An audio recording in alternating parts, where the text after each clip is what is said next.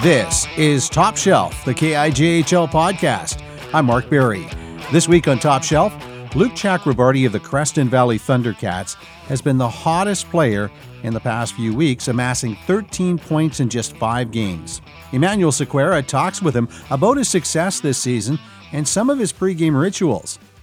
The Top Shelf crew, like so many around the KIJHL, were saddened by the news of the passing of former KIJHL Vice President Jim Harrington. We'll be joined by former league president Bill Ohlhausen, former KIJHL executive Ian Currie, and 2-Day FM Cranbrook Morning Show host Dennis Walker. But first, a visit from this week's guest broadcaster. This is Mazet. Quick wrist shot, goes left of the goal. Kept in there by Fleming. Douglas. Centered by Rendy. Comes out to Kelly. Scores! Nice backhand by Evan Douglas. It's a great pass by Kelly down to Douglas. On Top Shelf, the KIJHL podcast, I'm talking with our guest broadcaster this week, the voice of the Kamloops Storm, Larry Read. How you doing, Larry? Great, Mark. Thanks for having me on the show today. Let's talk a little bit about you and uh, your involvement with the Kamloops Storm. How long have you been associated with the Storm? Actually, for the last couple of years, I, I helped out a little bit on play-by-play and webcasts, and I did a bunch of their social media features the last couple of years. And uh, this year I've come on full time as uh, not only doing that, but doing all the play by play. As a broadcaster, I've been a broadcaster for 42 years, did some WHL for a while. Uh, before COVID, I was actually the sports information officer. That's a fancy title for a PR person with uh, Thompson Rivers University. So, uh, did a lot of basketball, soccer, and volleyball, and happy to do hockey. And the KIJHL is great and, and working with the Storm and Matt Cole is great too. I, I really enjoy your uh, broadcasts out of Kamloops. Uh, talk a little bit about the team around you.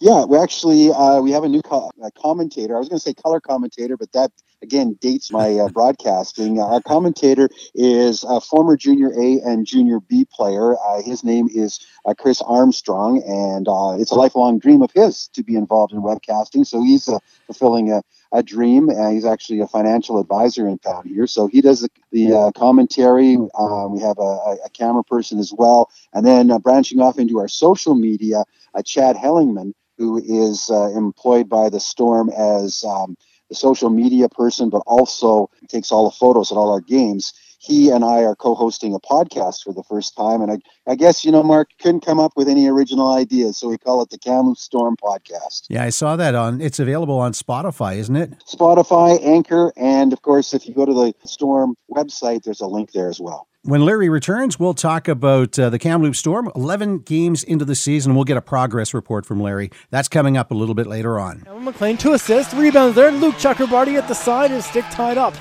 It's Guzantonis with 58 seconds to go. McLean taps it ahead to Max Chakrabarti.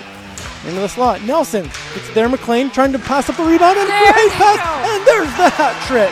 Ah. Three straight power play goals, a natural hat trick for Luke Chakrabarti. I'm joined by Luke Chakrabarti of the Creston Valley Thundercats. Luke, welcome to Top Shelf, the KIJHL podcast. Thank you for having me. How do you feel you are playing so far this season? I think I'm off to a pretty hot start. Only eight games in so far. I had to miss two early this season, but it's nice being able to play with the same line mates that ended the season off and uh, Campbell McLean and Blake Anderson because we have some pretty great chemistry, which obviously helps. Campbell and I had 13 and 12 points respectively, and our seven playoff games, and Blake had six, but was a massive part of our line. It's safe to say we definitely picked up where we left off. You know, all of us are over a point per game, and we've only been on for one goal against, which was in a 7 3 loss. So hopefully we can keep this up and keeping the line that other teams have to worry about. What do you like most about your play? I like that I'm able to find the back of the net pretty often. You know, I've, I've always been kind of a point per game player, but it's usually about a one to two, one to three ratio of goals to assists. So now that I'm able to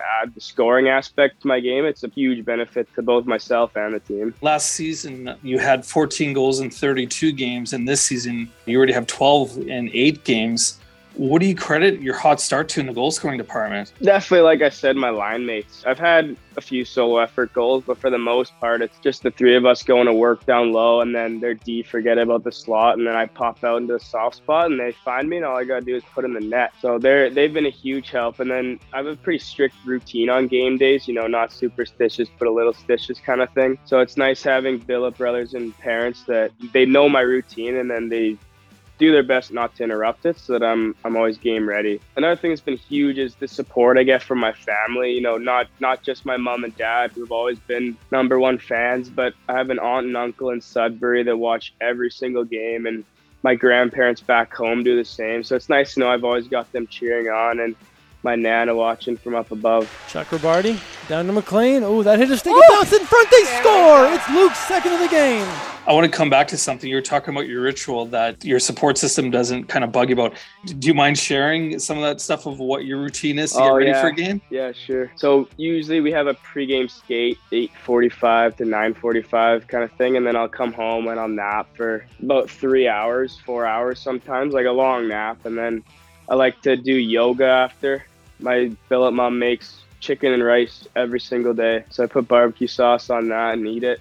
I eat at four on the dot, and then at 4:30 I come down and I go into the bathroom and I take a shower and I come out at about 4:45, 4:50. Go upstairs, put my suit on, and then walk out the door at five. And then when I get to the rink, that's a whole very specific kind of thing that it would take a long time if I talked about it. Very like on the dot, like it has to be exactly this time I do this and exactly this time I do that. Well, what's it like to get two hat tricks within a week? It feels good, definitely. I, I didn't have any last year. I was close. I had three or four two goal games, but I was never able to get the third. The first one was against my former team, Soyuz, and it was also my first game back after having to miss two games. So I felt like I had something to prove. We were 0-3 and 1 going into that game, and then it was mine and Campbell's first game back, like I said. So we knew we it was on us to kind of get the boys going, and now we're on a six-game win streak. So that's that one was good. And then the one against Golden was it was pretty fun. They all came off of three pretty beautiful passes from Campbell, so we were smiling the whole game and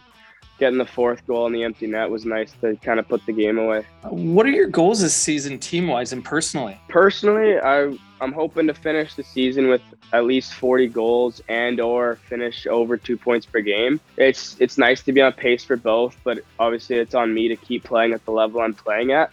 And then as far as team goals, I think we have the depth and skill and definitely the coaching to make a pretty deep playoff push. Playoff hockey is obviously a lot different than regular season, but we have a good amount of veteran players who know what to expect in playoffs and can kind of help out the rookies. It'd also be great to finish top two in the division so that we can have home ice advantage for at least one series to play in front of the great fans here and then eat some nice home cooking. What type of player would you like to become? I want to be the guy that the coach can rely on. You know, whether we're down a goal with a minute left or up a goal with a minute left, it's overtime or in the shootout. I want to be the guy that the coach knows is going to get it done. I just want to be the guy my teammates want to be on the line with. The guy, you know, oh, I want to play with him because he's going to set me up back door. He's going to get the puck out on the blue line. There's one last question I want to ask you. It has to do with your celebrations. Whenever you score a goal, I know you really enjoy celebrating. Share a bit about that with us. My celly kind of depends on the goal, if that makes sense. You'll notice if it's a great pass and all I did was tap the puck, and I'll I'll usually point at the guy who passed to me, or I'll go jump up on him instead of him jumping on me. But if I feel like I scored a pretty nice goal or on my hat trick goal there, you know, I'll do something pretty out there because yeah, you like you said, you know, I get really excited. It's it's almost something I have to work on with my emotions in a game. You know, that's that's one of the great things about playing hockey is how exciting the game is. You know, like when you score, it's just like you're you're on another planet. You're so excited. Thanks for uh, joining us on Top Shelf, the KIJHL podcast, Luke. Thank you for having me. It was awesome. Furlong as the Rockets win back. Thrown in front, and here's the chance. Luke Chakrabarti for four. He scores! Top Shelf, the KIJHL podcast continues. I'm talking with the voice of the Kamloops Storm, Larry Read. Larry, let's talk about the Kamloops Storm. 11 games in the season. What do you like about their performance so far? I think what I really like, Mark, is the fact that they have a, a, very experienced team. As we all know, if you follow junior B hockey, there's usually a big transition in terms of uh, players from year to year. The uh, Storm actually have 13 returning players from last year, so uh, they've got a solid nucleus.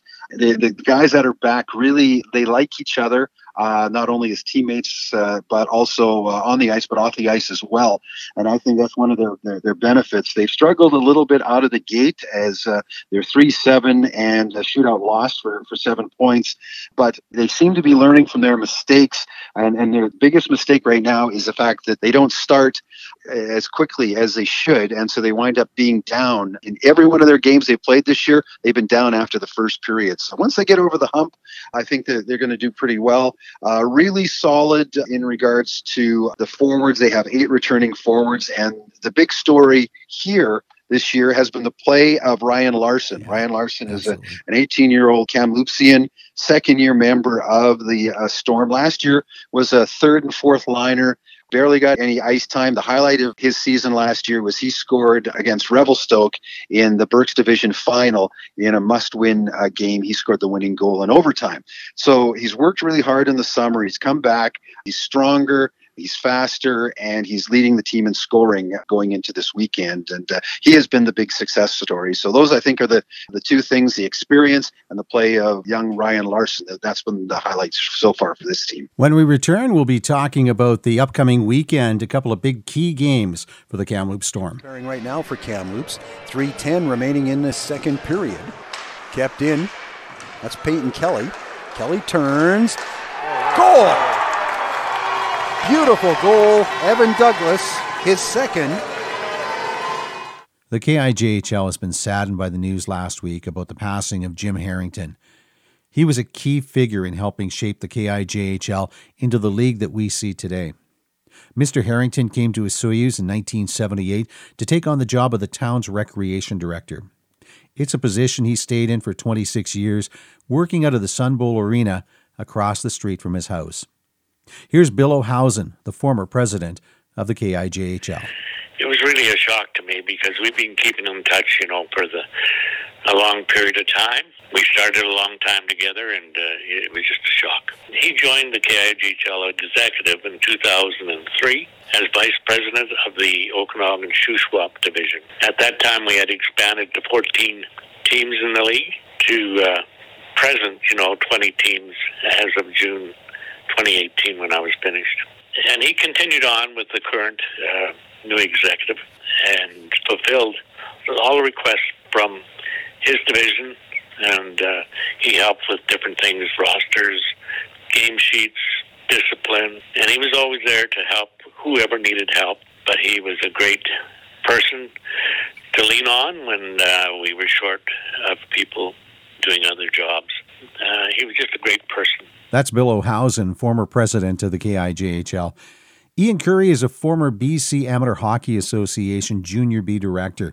He talked with Vista Radio's Dennis Walker. We're just catching up with Ian Currie in Creston, who is a 30 plus year KIJHL executive member working with Jim Harrington. Uh, first of all, our condolences to you and the, the KIJHL family. Ian, can you tell us a little bit about Jim behind the scenes and the work that he did, first of all, to bring a team into Osoyoos and his involvement in the Kootenay International Junior Hockey League then? I got involved with the KIJHL in 1980, and it was a few years after that I was over in, in Grand Forks, and Jim happened to be at the arena.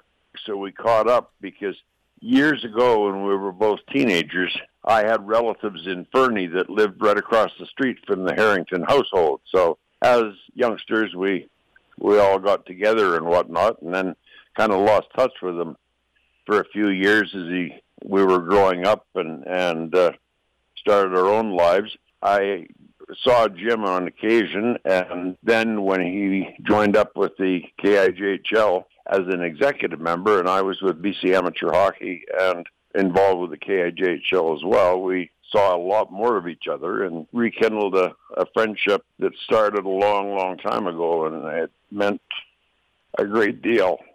It's awful hard to say, you know, knowing that what's happened, and I, I sure uh, hockey in general, the KIJHL in particular, the people of Osoyoos are gonna they're gonna miss a person that was a, a pretty solid citizen. He really was. Uh, many people, the locals there, they always called it the house that Harrington built. And for our listeners that may not know, his home was right across from the arena. And to say that he lived in the arena is really not that far off.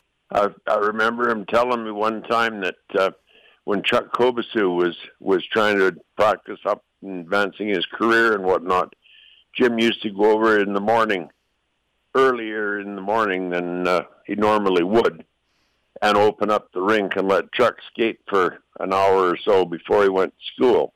That was the kind of person he was that he'd he'd uh, go out of his way to to uh, to help somebody. This league, the KIJHL, is uh, one of the best leagues in probably well, it is the best league in Western Canada and probably right up at the top in all of Canada for for junior B hockey, and it's because of people like Jim and Bill and and Barry Dewar and a few people like that that that really the top. They uh, they raised the bar every year. I know when Bill Ohlhausen was president, it was a better league every year than the year before. Thank you for your comments, Ian. I appreciate that on the passing of Jim Harrington. Thank you. Well, as I say, I wish we didn't have to have this conversation, but we lost a good friend a good person. Extend my condolences to the family and everybody that's going to miss him as much as I do. Dennis Walker, 107.5 2-Day FM Cranbrook, talking with Ian Currie about the passing of Jim Harrington. A funeral mass will be celebrated on Saturday, that's October 29th at 1 p.m. at St. Anne's Catholic Church in Osoyoos. In lieu of flowers, please consider donating to the Alzheimer's Society of Canada.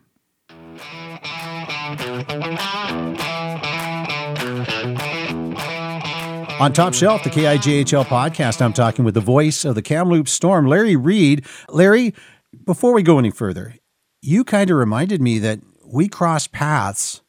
I don't know, back in what the 40s or 50s or something like that.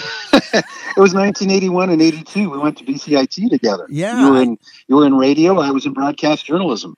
Yeah, and you made a career out of it. Went all over Western Canada. Um, in fact, my first job out of BCIT was doing play by play for the old uh, Western Hockey League Kelowna Wings. Wow. So, uh, yeah, it was. Uh, it's it's been a long and winding road, and uh, make Kamloops my home here, and uh, happy to help the Storm. Matt Cole, the general manager, is just uh, just an excellent individual. So, any I'm so happy that I can help him out in any way I can. Oh, yeah, and and here, and I, I took all that education I got at BCIT, and I, I called bingo. So there you go. Uh,